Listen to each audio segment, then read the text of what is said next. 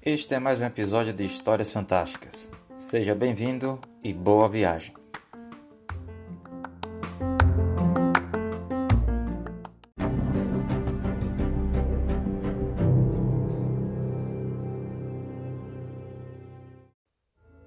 Conta Silmarillion, a história da Silmarils.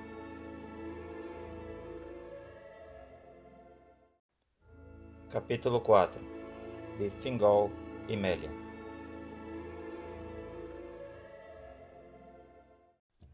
Melian era uma maia, da raça dos Vala.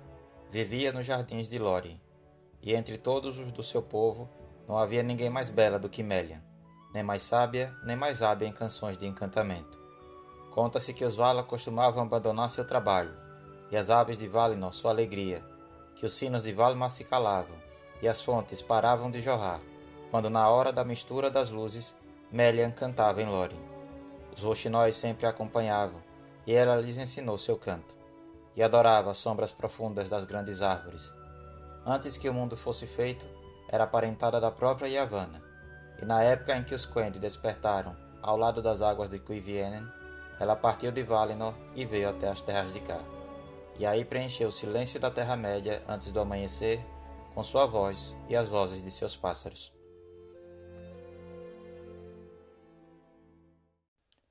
Ora, quando sua viagem estava próxima do final, como já se relatou, o povo dos Teleri permaneceu muito tempo no leste de Beleriand, do outro lado do rio Gelion. E naquela época, muitos dos Noldor ainda estavam mais a oeste, nas florestas que mais tarde foram chamadas de Neldoreth e Region. Ewer, senhor dos Teleri, muitas vezes atravessava os grandes bosques à procura de Finwë, seu amigo, nas moradas dos Noldor.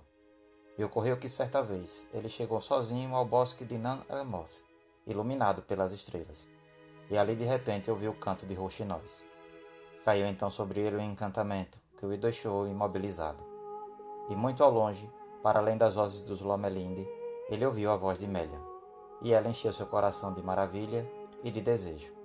Esqueceu-se eu então inteiramente de seu povo dos objetivos de sua mente, e acompanhando os pássaros à sombra das árvores, embrenhou-se por Nanelmoth adentro e se perdeu. Finalmente, porém, chegou a uma clareira aberta para as estrelas, e ali estava Melian. E do meio da escuridão ele a contemplou, e a luz de Amã estava em seu rosto. Mélia não disse uma palavra, mas dominado pelo amor, Ewe aproximou-se e segurou sua mão. Imediatamente o encantamento caiu sobre ele, de tal modo que os dois ficaram na mesma posição, enquanto longos anos eram contados pelas estrelas que giravam acima de suas cabeças. E as árvores de Nanelmoth cresceram e se tornaram escuras antes que ele dissesse alguma palavra.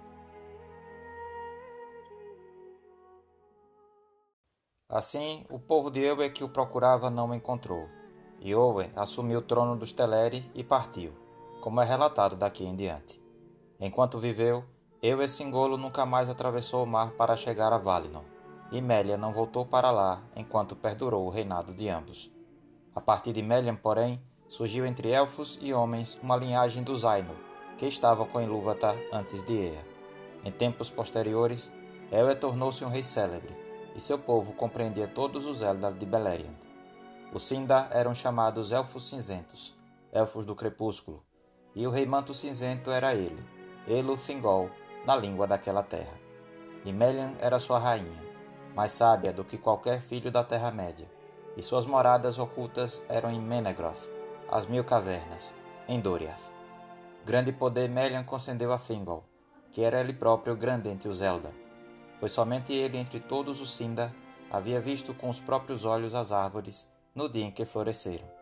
E embora fosse rei dos Umaniar, não era incluído entre os Moriquendi, mas entre os Elfos da Luz, poderosos na Terra-média.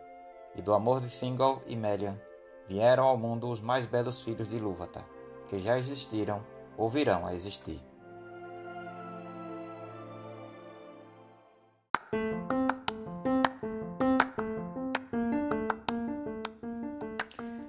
Você ouviu mais um episódio de Histórias Fantásticas. Obrigado pela companhia e até a próxima.